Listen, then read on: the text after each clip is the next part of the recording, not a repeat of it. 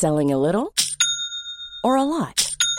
Shopify helps you do your thing however you cha-ching. Shopify is the global commerce platform that helps you sell at every stage of your business. From the launch your online shop stage to the first real life store stage, all the way to the did we just hit a million orders stage. Shopify is there to help you grow. Shopify helps you turn browsers into buyers with the internet's best converting checkout. 36% better on average compared to other leading commerce platforms because businesses that grow grow with Shopify. Get a $1 per month trial period at shopify.com/work. shopify.com/work. Hiring for your small business? If you're not looking for professionals on LinkedIn, you're looking in the wrong place. That's like looking for your car keys in a fish tank. LinkedIn helps you hire professionals you can't find anywhere else, even those who aren't actively searching for a new job but might be open to the perfect role. In a given month, over 70% of LinkedIn users don't even visit other leading job sites. So start looking in the right place. With LinkedIn, you can hire professionals like a professional. Post your free job on linkedin.com slash people today. Millions of people have lost weight with personalized plans from Noom. Like Evan, who can't stand salads and still lost 50 pounds. Salads generally for most people are the easy button, right? For me, that wasn't an option. I never really was a salad guy. That's just not who I am.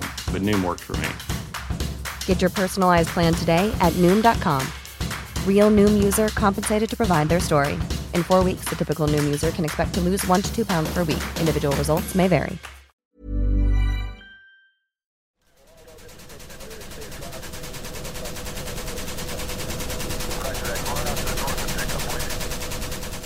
Hello and welcome to Living History UK podcast.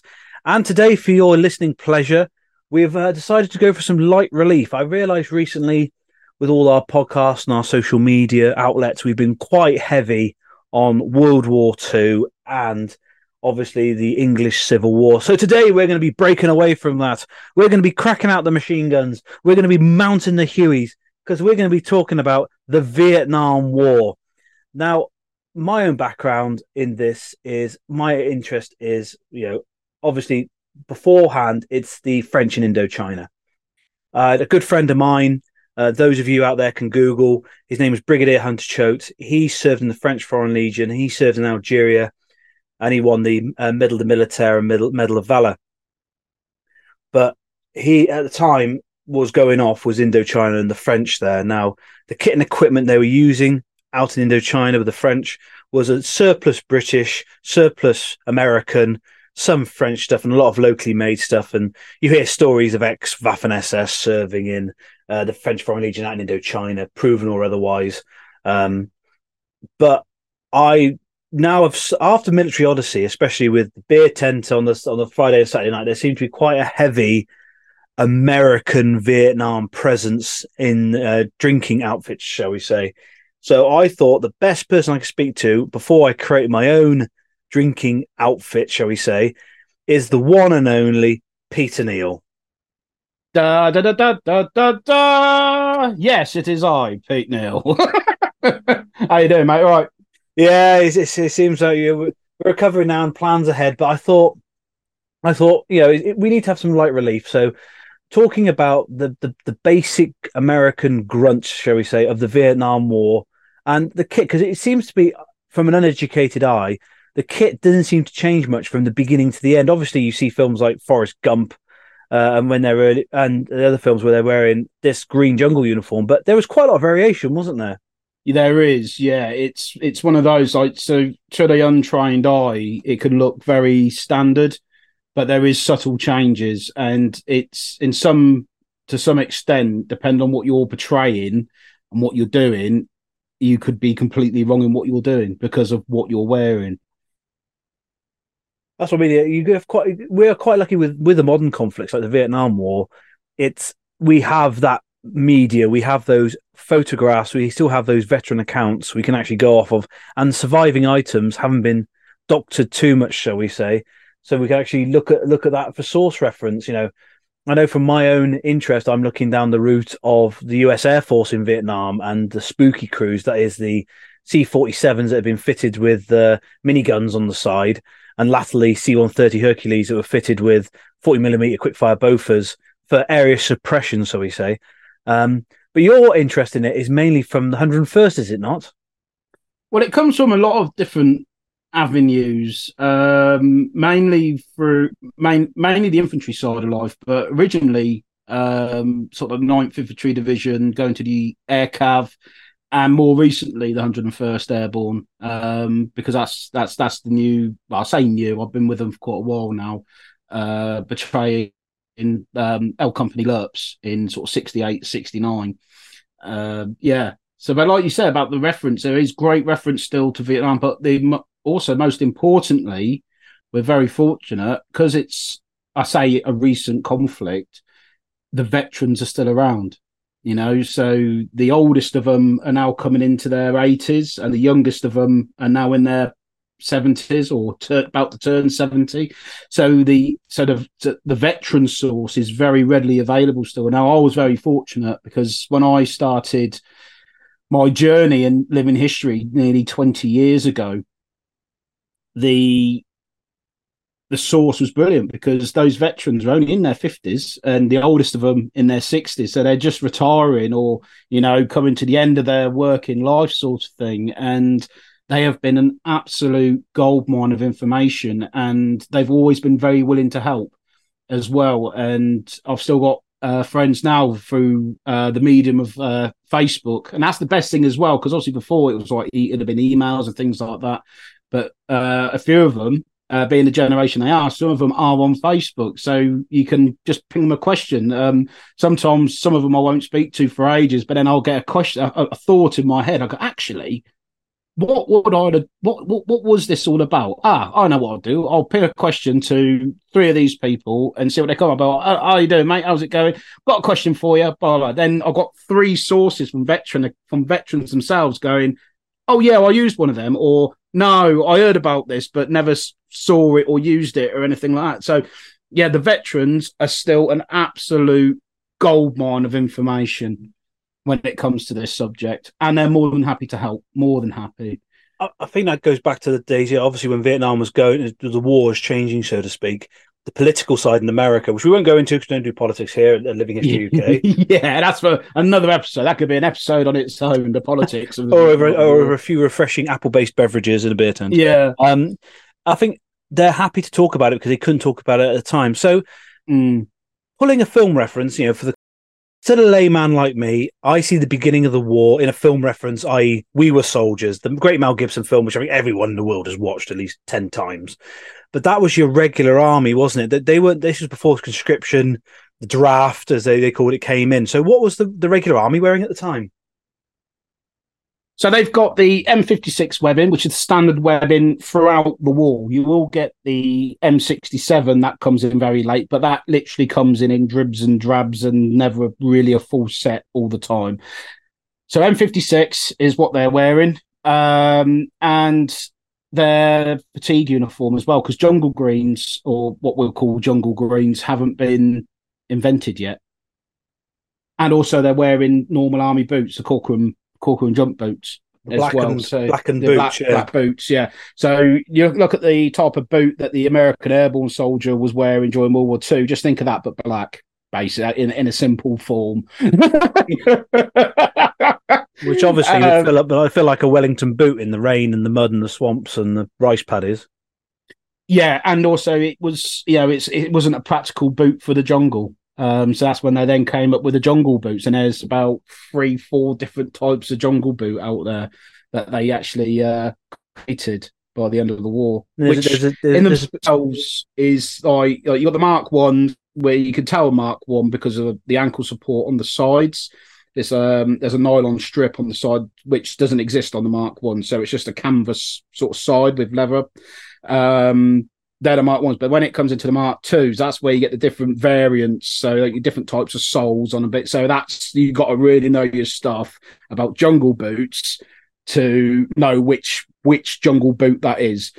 But all intents and purposes, they can be used for whenever. Obviously, if you're going really into it, you want to know the exact date that particular jungle boot came out then yeah, uh, you'll want to wear a particular type of jungle boot. But yeah, a Mark II is a Mark II in in layman's terms. I think it's quite interesting when you look at the soles. I think I've been researching about what boots to buy for my new impression, and the soles were quite specific because they're designed for the the punji stick. Now, those of you I, have read about punji sticks and seen pictures. It's basically a uh, imagine digging a hole in your back garden that's the depth of a man or half the depth of a man and filling it with sticks that have been smeared in excrement and other nasty things. So when you stand on it, said stick go will go your weight of your body will push through your your sole of your foot and then obviously secondary infection.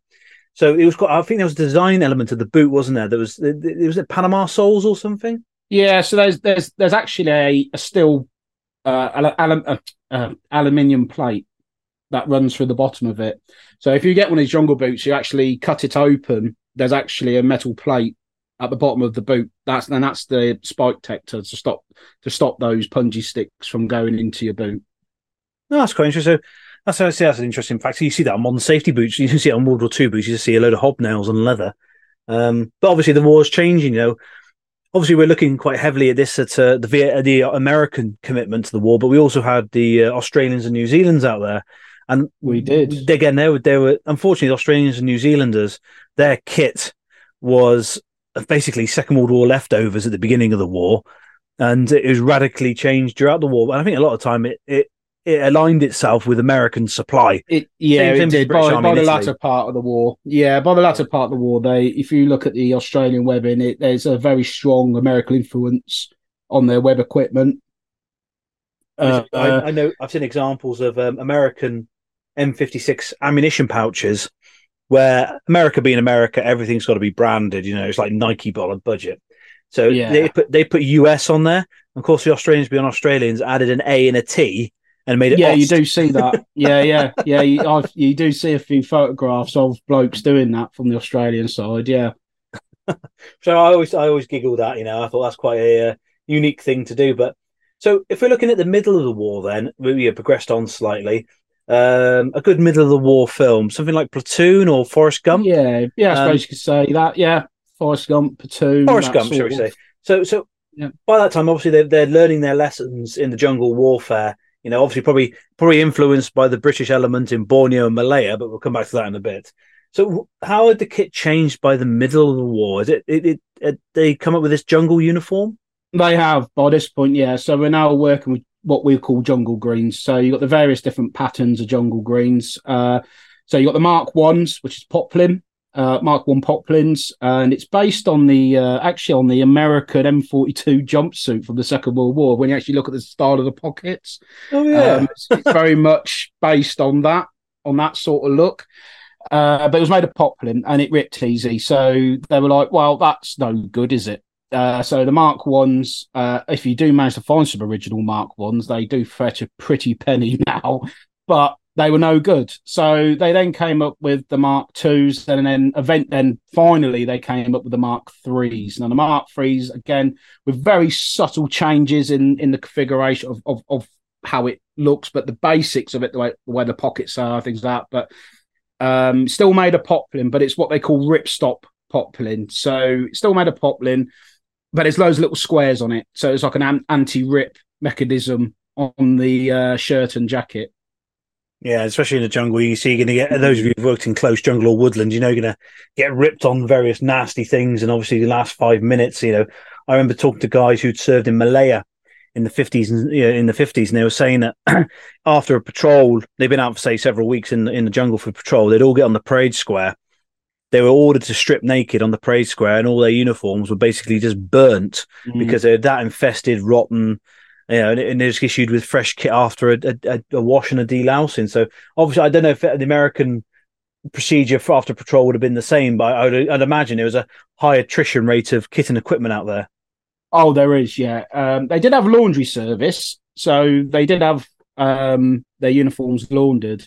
But I think it all again, it's one of, it's whatever they're doing at the time. So if they've been out for a couple of months, um, yeah, get them back, just burn it. That's the easiest thing to do because it's it's in plentiful supply. You know, this is the Americans we're dealing with here. We're not working to a budget. You know, like the Australians and uh, New Zealanders are. Um, So yes, I mean it, it very much depended on what they're doing at the time. So they might come in and go right, strip off. That's all going off to laundry. So they'll just get it washed, or they'll be like, nah, just strip it off. We'll burn it. I know working with the Americans in Afghanistan, I know my experience of the war was different to the guys in the front. Um, but in the in the rear with the gear, so to speak, the British mess was mince four days a week and pasta on the fifth day with with mince in it. But you went over the American mess, and you're guaranteed on the Friday it was it was a steak and surf night, you know, and and, and energy drinks and fresh ice cream and milk, and you're thinking the American supply chain is just an unbelievable thing, and you can see why in Vietnam and see in World War Two, looking back to that. But um, British and Commonwealth units were quite happy to be aligned with American units in those areas. well, yeah, you know, you're saying that like you know, while while the uh, the grunts, uh, as they as they called the infantrymen out there, where you'd be like on, on a month operation or two month operation out in the uh, out in the jungle, the boonies as it was as they called it, they'd get ice cream sent out to them. So when I when they'd have their big resupplies, um, they'd have they'd have a proper meal. So where they've been living out the C rats for a couple of weeks, so about once a month or every week, again, depending on what the circumstances is, either once a week or once a month. Uh, generally, once a month, uh, once a week. Sorry, there'll be a full resupply. So there'll be a so they'll actually set up a LZ for the helicopters, and they'll be bringing in all sorts of actual water, ammunition, new bits of kit that blokes have lost, and things like that. And but with that will come the hot meals. So they'll actually line up out there in the field with their uh, mess tins or or dinner tray and they would have a normal meal. And but with that meal, they might get a can of beer or a bottle of Coke or a bottle of Coke and a can of beer, uh, and then ice cream as well because they'll have them sent out in the mermites, so they have ice cream as well for dessert. You think you think back now to you know obviously Vietnam was probably one of the turning points uh, of modern warfare, shall we say? With the, with the, with that supply element, you know, and, and, especially with the use of the helicopter as as the workhorse, you know, obviously supply drops in World War Two via Dakota or whatever, you know, was just being trialed, and the British in Malaya and Borneo were were trialing the idea of helicopters and doing resupplies and parachute resupplies into the jungle, but it's Vietnam where we see the helicopter really coming into its its own it, as a yeah, workhorse. it does. It was it's a lorry yeah, of the skies, isn't it? Really, it's, it's the pickup truck yeah, of the sky. It, yeah, it does. You know, I think you could quite um, say quite rightly it was the helicopter war because they yeah. they relied so much on the helicopter, either be it a Chinook or um, or Huey. You know, the, the counter rotating flying banana of death in the Chinook. yeah. Um, but yeah, they relied so much on it and it did become a helicopter war for them, especially from the infantryman's point of view, because that was the only way in and out most of the time, in and out the jungle for him was was in was in a helicopter, um, unless he, his uh, his base camp or what we call a fob, uh, is his his base camp was operated from. So they'd walk out the base camp, come back in, go out for a month or something like that, and end up back at their base camp. But yeah, it's um or fire base. Sorry, no, the fire base is. Uh, oh, I'm getting bloody confused with myself now. I'm bloody confused with myself. That's, that's the problem with a multi-period reenactor. You see, it is. You yeah, so you've got the between... base camp. So base camp is somewhere like Camp Bastion. That's base camp. So that's where everything you want is there. That's where your PXs are and everything you can sort of think of in that regard. That's at the base camps. Then you've got the uh yeah, base yeah, base camp. Well, be yeah. operating bases, FOBs. Yeah, so there'll be the fire bases. Ah, I so see, what I you see. call a fob is is a fire base. Ah. That so that's what they're operating out of into the jungle. So that'll be a very small fire base. So there'll be a couple of artillery pieces there, and that'll be that. So there, a lot of their area of operations will be within range of those 105 guns. So the unique, um, the, the, unique factor, I think, with Vietnam is obviously they talk about conscription, the draft, as it were. yeah. In Britain, we had national service, and national service, you know, the National Service Act started in 1939, so it had already been embedded in the British ethos, and obviously it finished by the early 1960s, I think 62, 63 National Service Act finished. Um, but obviously, with the with the with the developing war in Vietnam, um, and the support from the, the, Red Alliance, so to speak, from the North, um, you needed the draft in America, and obviously you had a, you had a changing. I'm saying it's a rude thing to say, but changing caliber, but a change in ethos of the soldier. You know, a drafty. He may be keen and eager to, to go out there, but 99.9% of the time he's been drafted from an occupation he didn't want to go into. Um, you had obviously you, you've told me in the past, Pete, about having pro-war and anti-war, and I think the, the great group who represent this very well within the living UK living history circuit is uh, Rolling Thunder, where they have their goddamn hippie peace protesters on one side, uh, waving their placards and that, and then you have the military side. So that's quite a unique thing to see. And it's worth going to see, especially when you see them when they do the big mm-hmm. efforts. I saw him. I saw him this year at Capel, and uh, I believe some elements were military odyssey. I didn't get a chance to wander around, which was a great annoyance to see that side of it. But you know, in War and Peace in the past, they filled half a field themselves. Um, but that they're a mixed bag representing everything to do with the war rather than one specific operation time period. Um, so, so moving after the conscription come in the draft, yeah. late war is is it like like your apocalypse now type film where you've got such a mixed bag of characters in one cooking pot? Yeah, you kind of have. Yeah, so you you have got your professional soldiers. They still exist. You know, you got the blokes who are there because that's their chosen career path. Um, but by the latter part of the war, so if we're coming into say the 19 very early 1970s to like the end of the American involvement, is though by this point now them sort of blokes if you know if they could be on their third or fourth tour they're now the senior ncos you know they're the master sergeants or they're the company commanders or they're the battalion commanders. Um or you got you know or you got bloke or you got some of them that have not progressing like a, like a normal professional army. You got the blokes who are progressing and you got the blokes who will be at that at, at whatever rank they are for a very long time um but then, like you said, then you got your conscripts. So you got the mixed bag with the conscripts. Um, you've got the ones that are like, well, I've got no choice in the matter. I've got this two years. It's a year stateside and a year in Vietnam. So I just knuckle down, try and get home. You know, it's with that normal national serviceman sort of attitude, you know, like we had with the lads who went to Korea and Malaya and things like that. You know, with that sort of attitude of, well, I'll, I'll do my time and I'm, that's it. I'm going. But then you got the ones who didn't want any involvement in that whatsoever, because obviously we've got the peace movement um, becomes quite big.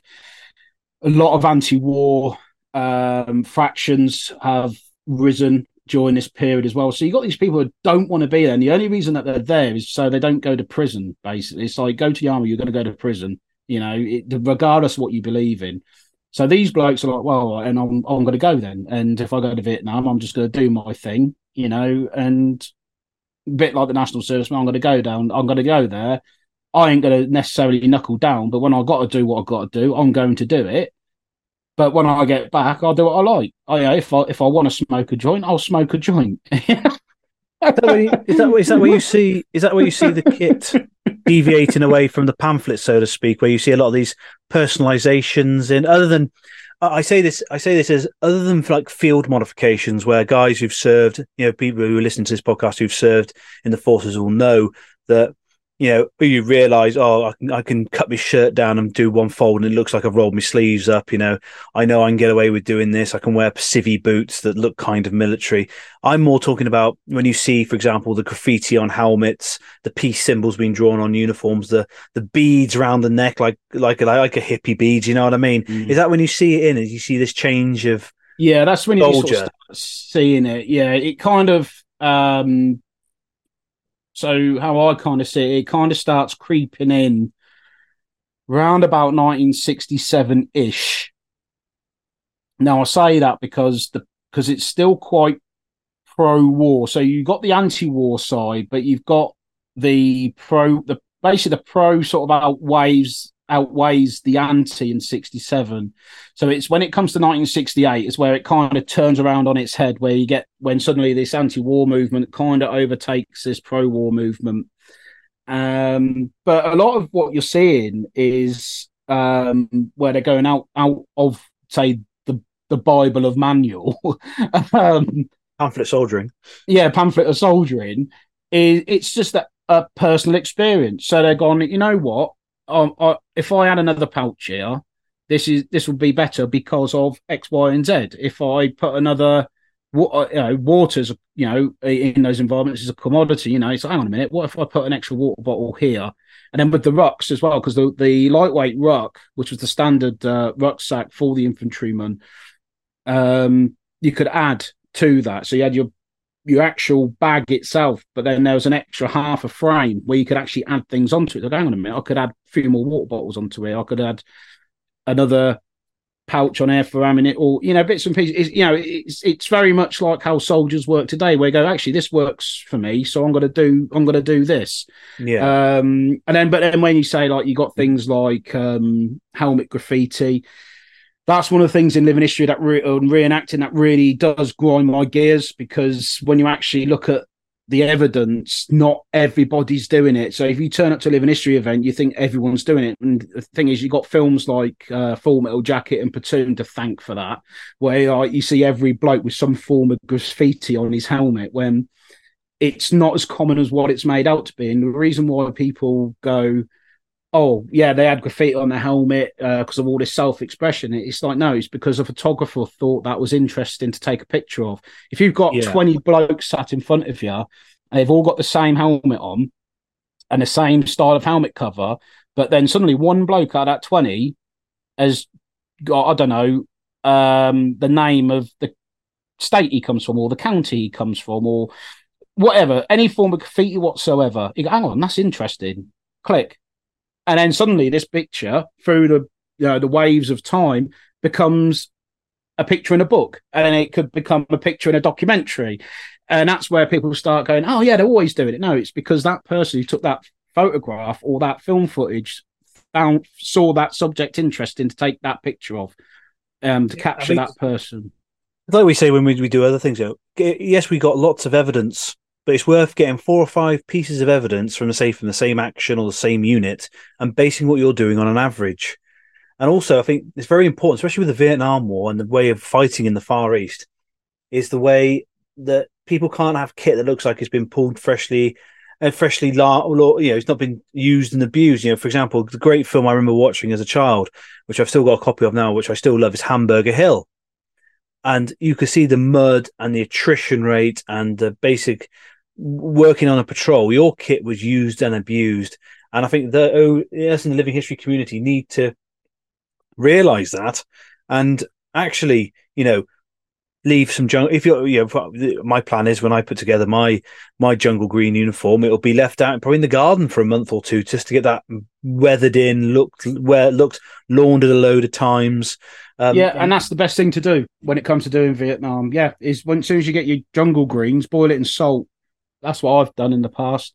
So you take your jungle greens, boil it in salt, then just leave it out on the washing line. It's best to do it like in the summer, so you got the sun beating down on it as well, so it helps yeah, yeah. fade it out. But also that's that's from like you said, the use of wear, but also their laundry service as well. Because that's where you was like you'll see some photographs. I don't know, say like blokes of the 101st Airborne. You'll see some 101st Airborne blokes like sat around eating their C rats out in the field or something like that. But when you actually look at them, you go, hang on a minute, there's a mark on their shirt, and that's clearly a cavalry shield that, that, they're wearing. well, what was a cavalry shield on their shirt? So what's happened at some point through the laundry service? There's been some sort of mix up the launder, and they've had these shirts delivered to them, but they but the blokes who wore them before were from the uh, first cav. So like, oh, we'll have to take these bloody shields off. So they take the shields off, worn the shirt, so they got the mark faded. of where yeah, yeah. you know where you know where where it's faded around the patch. You've got these blokes sat there with the what was the previous unit that those shirts came from. But it, but it, you know, it, that's one of those little those little details. Well, little details with American kit as well. I know from the World War II side of things is laundry marks using the first. I think I don't know if it happened in the Vietnam. I'll have to research this. so I'm not going to quote it. But I know in mm. World War II, the Americans used a laundry mark, same basically as those in the who served the British Army ZAP number. And what the US World War II one was was the first letter of your surname. So mine is R for Reese, mm. and the last four of your service number. Obviously, I'm not going to give you the last four of my service number because half of you will then try my bank account. But hey ho, mm. um, it's. I don't know if I carried it in Vietnam. Probably did. Um, but I think it's those little details when you add it to your uniform that you need to consider. Um, And these things they've seen about unit insignia being removed. I know earlier in the war there was a lot of stateside supplied insignia, but you yeah. see, especially like in Afghanistan, you had the boardwalk in Kandahar where you had all the tailors knocking up whatever badge you could draw on the back of a fag packet. But you see that a lot in Vietnam as well. And you see a lot on eBay yeah. being punted as original, but obviously they've been made yesterday.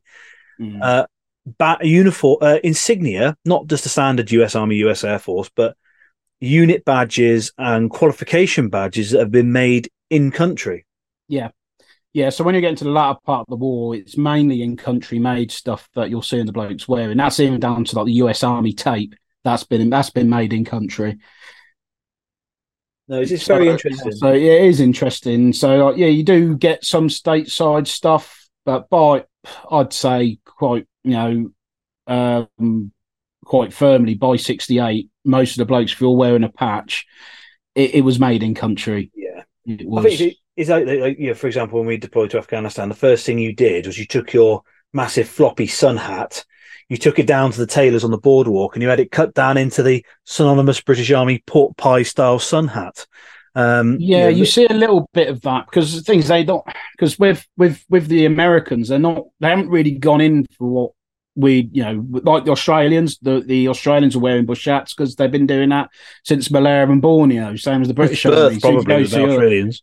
Yeah, so um, yeah, it's very, it's very with the, the Australians. Yeah, so the Americans, you're not, they're not really wear, they are wearing the boonie hats. They do wear them out in the jungle, but it's mainly hel- they're wearing helmets when they're out there. But yeah. when you get to the latter part of the war, coming into 1970, they're kind of that's the thing is because they're kind of sort of lagging behind a little bit to what say like the Australians are doing, because obviously the Australians were born jungle fighters because of their experiences from Malaya, Borneo, and things like that. So you know they they in a way it was from their sort of American higher command, they're kind of ignoring what the Australians are doing. It's like, if you want to know what to do here, do what the Australia, do what the Anzacs are doing, do as the Anzac does. Yeah, you know, um, you know why the Anzacs had such a success in their area of operation down in Phuoc Tuy province.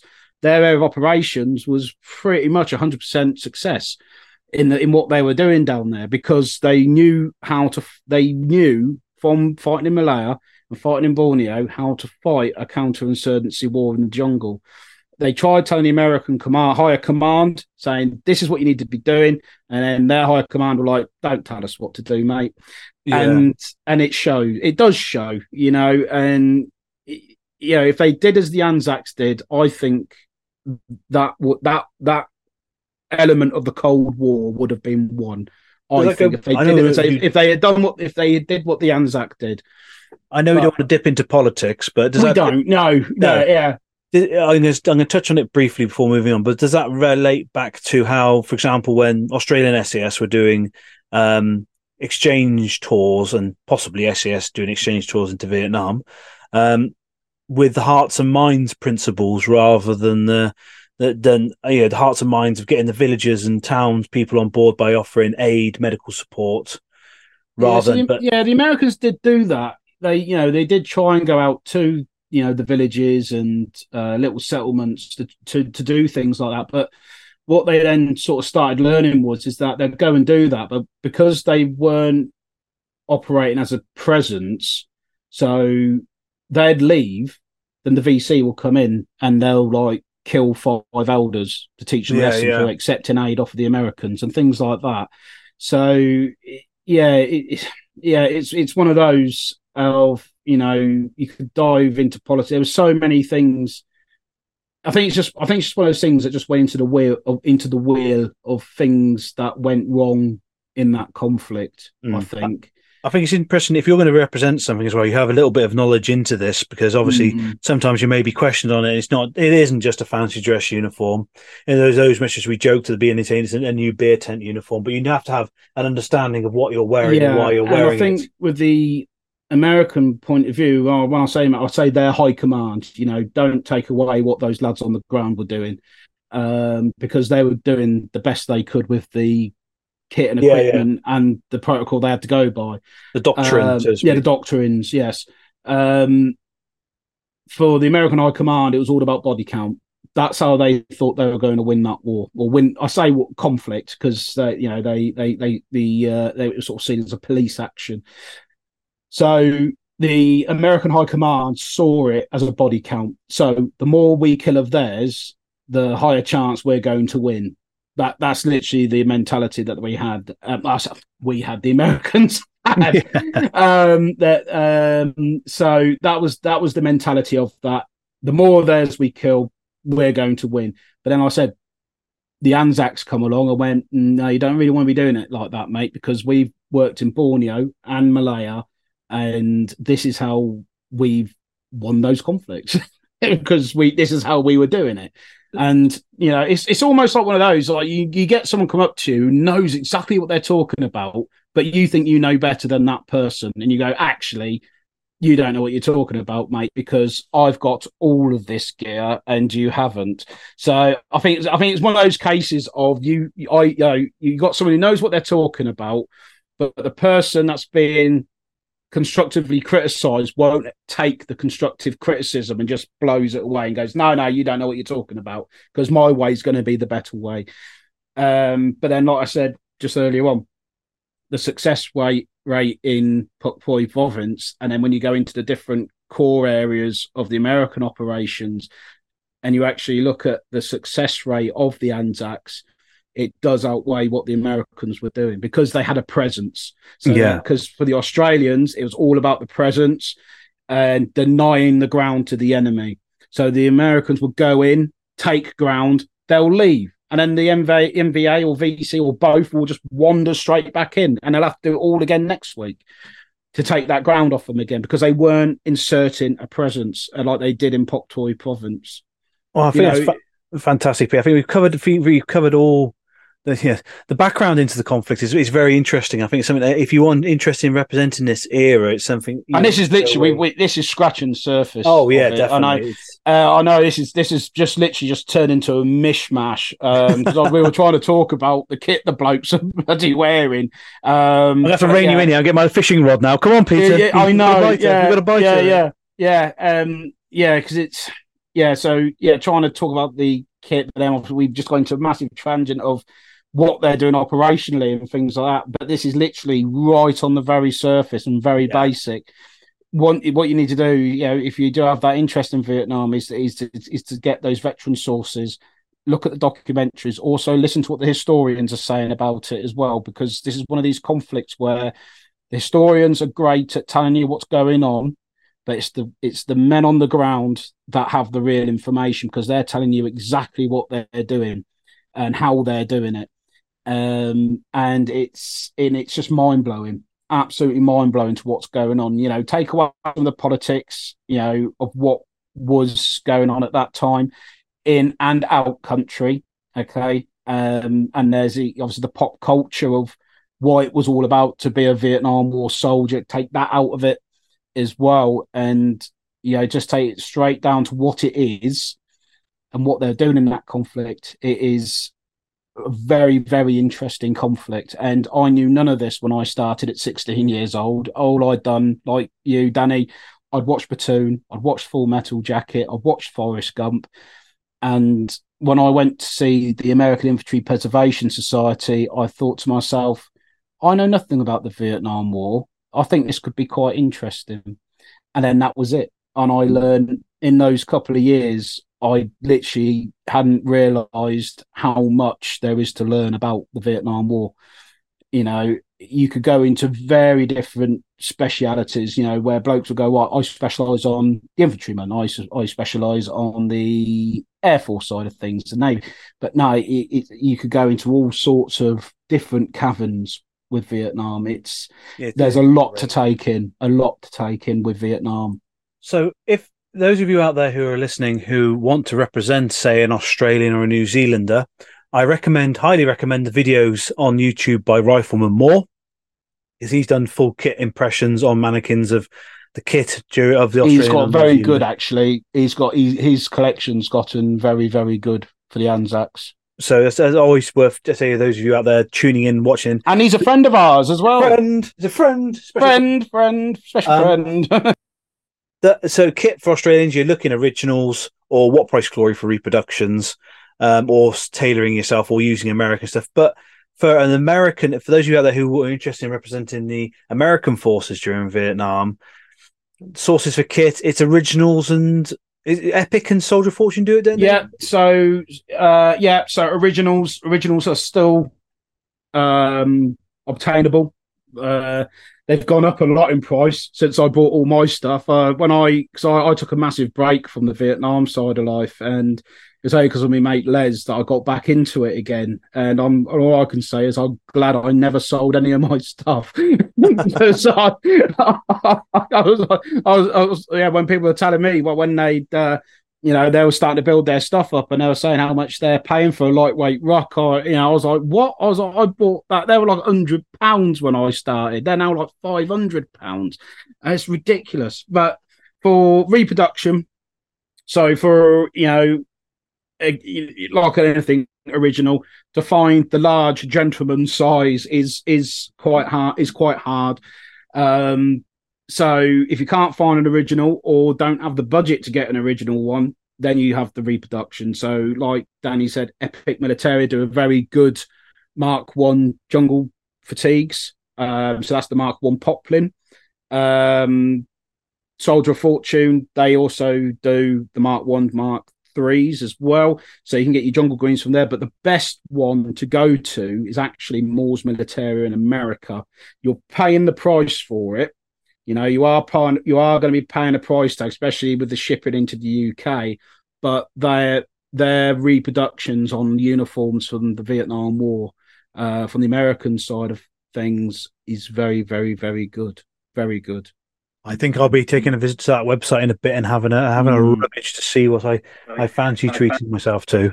Um, as you said, Peter, the, the the sources out there now for reproduction kits is is is good, and just remember to shop around and also ask people and also look for reviews on YouTube because we've done reviews or you've done reviews, Pete, on on the, the epic militaria stuff, and it's important. I think those of you who are spending your hard earned pennies to get those independent yeah. reviews. Just don't go out there and buy stuff. Yeah, boots. boots. as well. If you can't get the originals, um, what price glory?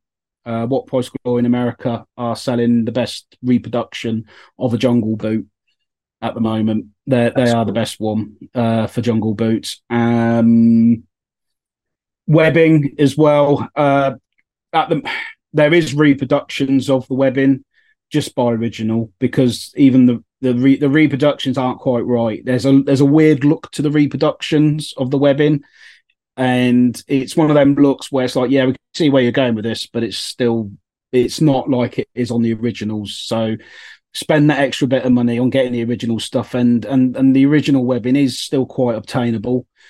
Um, weapons so yeah, wise, go, weapons, weapons wise, you're looking wise, either DX or um, Denix. Airsoft.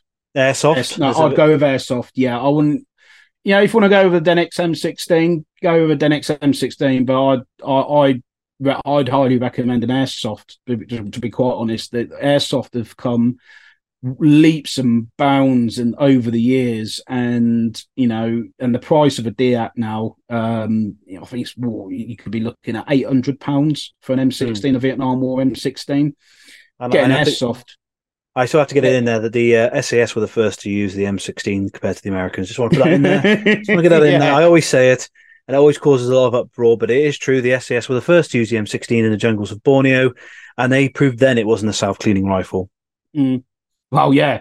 Uh, and same with M60s as well. Um, if you don't have the price, if you don't have the budget to get a deactivated Vietnam era M60, uh, airsoft again, the airsoft all metal ones are very, very good. Um, M14s. Don't forget the humble M14, what I'd like to call the American version of the SLR, uh, which was a weapon used early on. So, you know, if you're looking at 1965, there were still some infantry units using the M14, but the ones that made it the most famous during the Vietnam War were the Marines. The Marines were still using it in 1968. Um, oh, really? They were, yeah, the American, yep, uh, the U.S. Marine Corps yeah, the Marine Corps was still using M14s. Uh, even by 1968, they were still using them. By 68, there was a big mitch, mishmash of M16s and M14s. But yeah, the M14 was very much a is an iconic weapon of the Marine Corps during the Vietnam period, where the rest of the arm, where the army had pretty much binned them off by 1965. There is a there is some photographs of the in like the really early days of when they first landed with some of the infantry. I think it's first infantry division. I think it is. I want to say the first off the top of my head. Um, I think it's the first infantry division. You in 1965, you see a few of them walking around with M14s, but by the time the second lot came in, they're all using M16s. They are. So it's quite. See with the airsoft one as well. It's worth if if those of you are interested in doing, for example, the special forces or special ops side of things.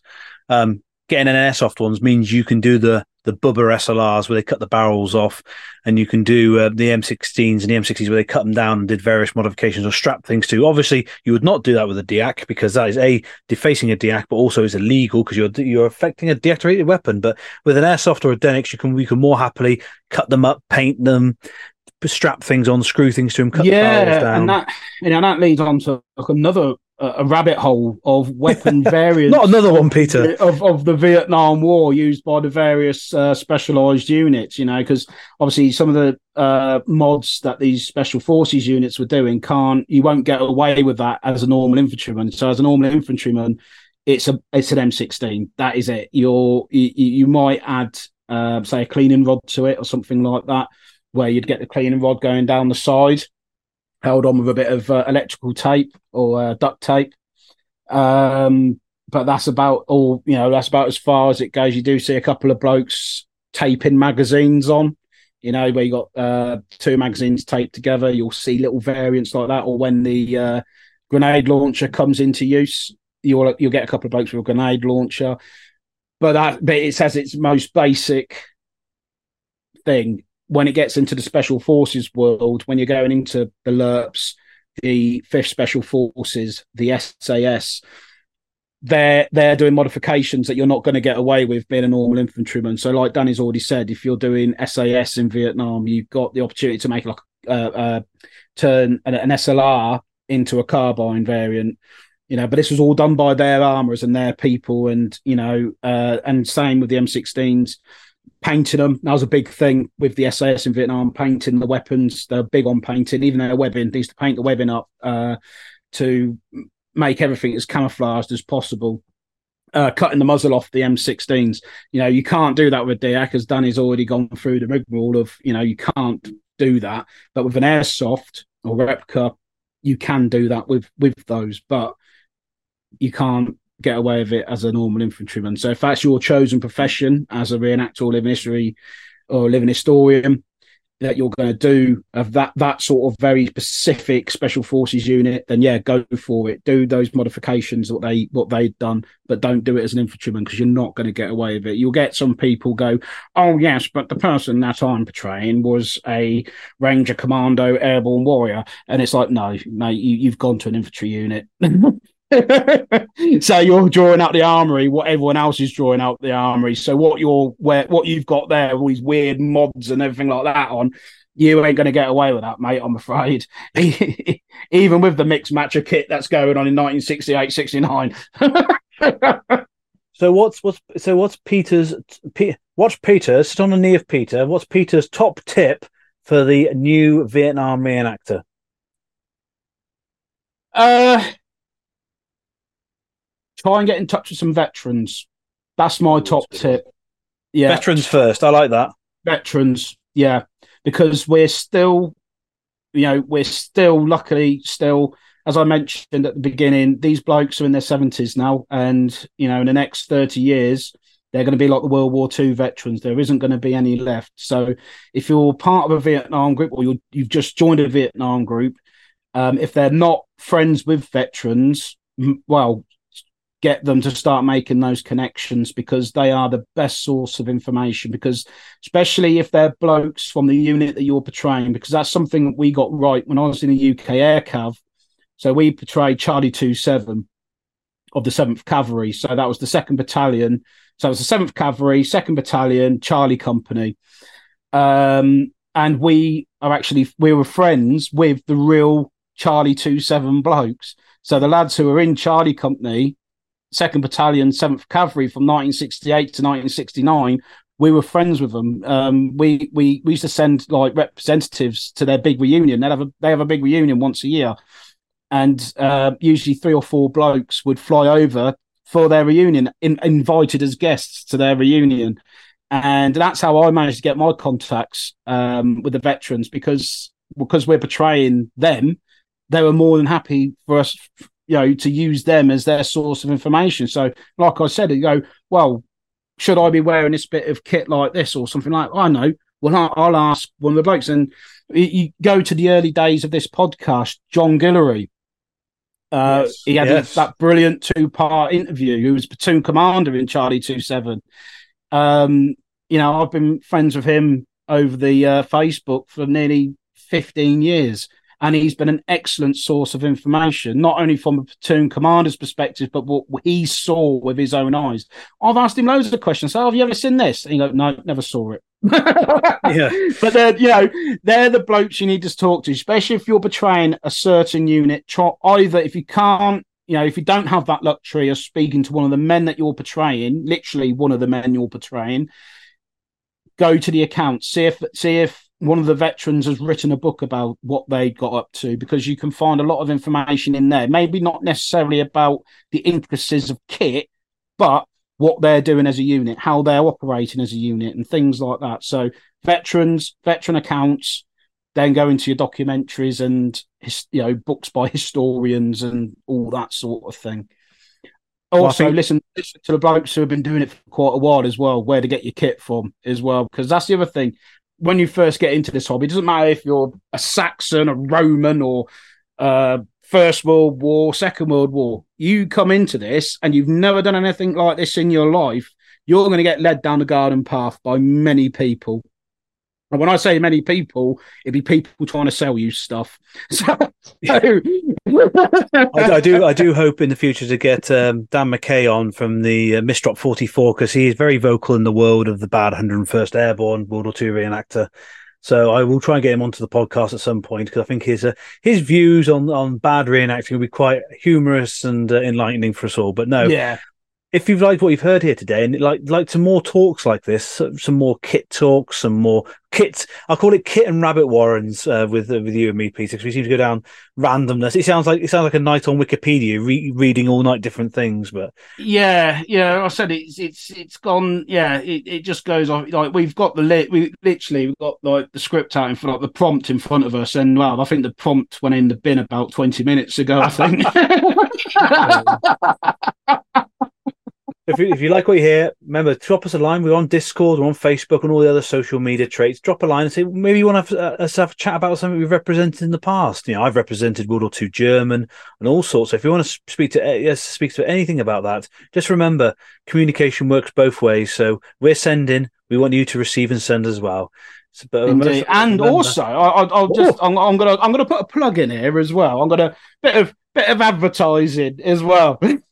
so we also, if you do like what you're listening to and you love the documentaries that we make as well, you can actually support us in your own way. Obviously, we have the advert that goes on about joining our Patreon. If you can, that'd be brilliant because only a pound a month and that helps us out massively. But we've got our own merchandise as well. So you could be your proud owner of a Living History UK t shirt or a Living History UK mug, and it's a brilliant. Uh, both, both, uh, they're absolutely brilliant. Um, they the t-shirts all come in black, um, and it's a timeline of the British soldier from the English Civil War or War of the Three Kingdoms, as Steve likes to call it, uh, which is really what it should be called. Um, and the mugs the are very good. Day. the mugs can hold hot and cold drinks, but not together. Yeah, yeah. Don't do that at the same time because that won't work. But chocolate again, into tomato soup. yeah, but the mugs um, exactly the same as the t-shirt. It's the timeline of the British soldier from the English Civil War all the way up to the modern day, and they are at competitive prices. And every purchase that you make goes straight back into our channel, be it to help us run the podcast or make and run the documentaries also.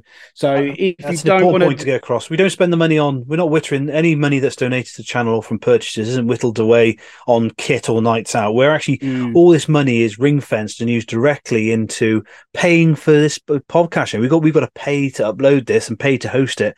We've got to pay to go into places. For example, coming up soon, we're going to go to the National Civil War Centre. That's going to cost money for us to get in.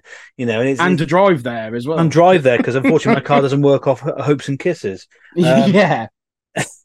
But yeah, yeah, yeah, so, yeah, really- so you can. So if you're able to, please, please purchase one of our either a mug or a t-shirt. I highly recommend the mug because you'll probably get more use out of it. I like the t-shirts because it hides grease and oil stains. It does, yes. The dark. I think that was the right choice that we made there with the, with it with them all being black as well because it, like you said, it it hides it hides the And not. KFC gravy stains for you, Peter. yeah. and all You of do- those are available in the Living History UK shop. So until next time, together, Peter. Come on, three, two, one. Keep history, history alive. If you've enjoyed this podcast and want to support it, then why not send us a PayPal donation? All donations help us pay to host the podcast and for us to create new content for your enjoyment. Furthermore, if you would like to submit a question or even a subject matter for the podcast, join Patreon and send us a message. We'd love to hear from you. The links are in our bio. Until next time, keep history alive. Selling a little or a lot? Shopify helps you do your thing however you cha-ching. Shopify is the global commerce platform that helps you sell at every stage of your business. From the launch your online shop stage to the first real life store stage, all the way to the did we just hit a million orders stage. Shopify is there to help you grow. Shopify helps you turn browsers into buyers with the internet's best converting checkout. 36% better on average compared to other leading commerce platforms because businesses that grow grow with Shopify. Get a $1 per month trial period at shopify.com/work. shopify.com/work. Planning for your next trip? Elevate your travel style with Quince. Quince has all the jet-setting essentials you'll want for your next getaway, like European linen, premium luggage options, buttery soft Italian leather bags, and so much more. And it's all priced at 50 to 80% less than similar brands. Plus, Quince only works with factories that use safe and ethical manufacturing practices. Pack your bags with high-quality essentials you'll be wearing for vacations to come with Quince. Go to quince.com slash trip for free shipping and 365-day returns.